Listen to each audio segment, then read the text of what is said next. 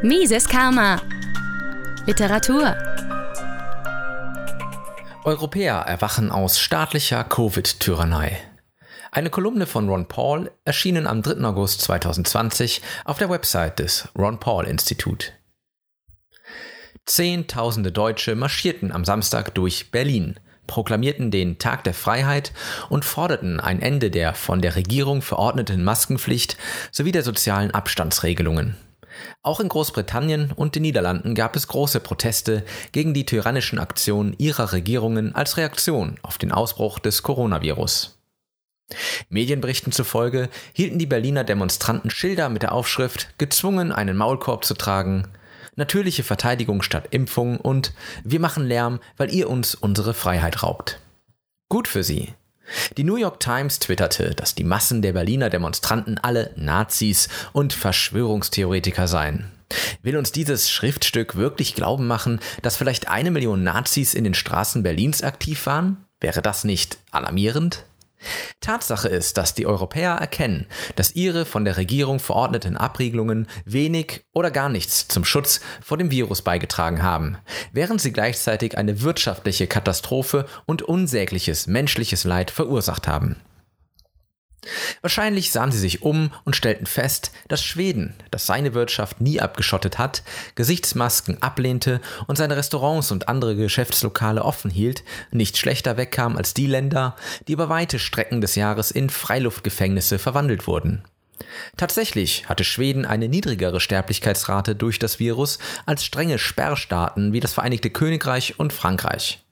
Kein Wunder, dass die Menschen anfangen, wütend zu werden. Während die Europäer aufwachen, schlafen die Amerikaner leider immer noch, derweil unsere Freiheiten weiterhin mit Füßen getreten werden.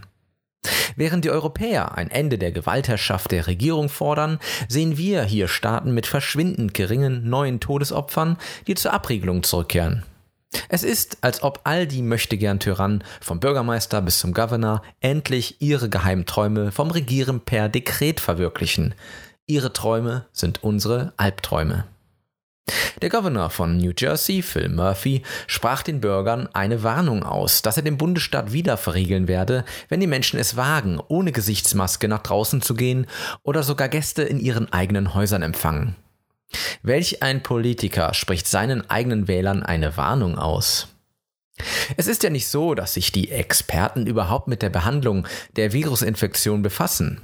Ärzte, die von ihrer eigenen erfolgreichen Erfahrung berichten, Covid-Patienten zum Beispiel mit Hydroxychloroquin zu behandeln, werden lächerlich gemacht, zensiert und sogar aus ihrem Job entlassen. Die Eile Amerikas Frontlinienärzte vergangene Woche zum Schweigen zu bringen und ihr Video vergessen zu machen, sollte jeden, der noch an die Redefreiheit glaubt, erschrecken. Nein, sie sagen, wir müssen so lange eingesperrt und maskiert bleiben, bis wir einen Impfstoff gefunden haben.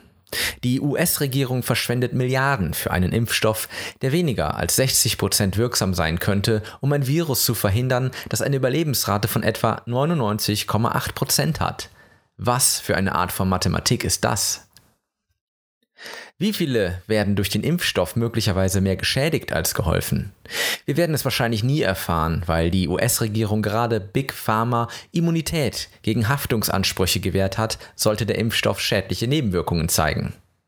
Sie wechseln ständig die Statistiken, um uns in Angst zu versetzen und in Isolation zu halten. Zuerst waren es Leichenzählungen und dann Fälle. Die Zahlen sind so wild durcheinander geraten, dass man kaum noch einer Berichterstattung trauen kann. Die Menschen werden wütend. Sie sind verwirrt. Sie sind mit einer wirtschaftlichen Depression historischen Ausmaßes konfrontiert.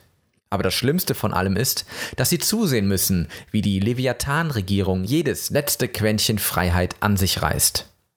Ein dreifaches Hoch auf die Europäer. Lasst uns hoffen, dass Amerika bald aufwacht. Mises Karma, der freiheitliche Podcast. Auf Spotify, Deezer, iTunes und YouTube sowie unter miseskarma.de. Liebe Podcasthörer, wenn Ihnen diese Ausgabe gefallen hat, helfen Sie doch dabei, Mises Karma noch bekannter zu machen. Teilen Sie diese Episode in sozialen Netzwerken. Erzählen Sie Ihren Freunden und Bekannten davon. Hinterlassen Sie einen Daumen nach oben auf YouTube oder schreiben Sie eine Bewertung auf iTunes. Jede noch so kleine Interaktion hilft dabei, den Podcast zu verbreiten. Anregungen und Kritik können Sie über das Kontaktformular auf miseskarma.de einreichen. Vielen Dank!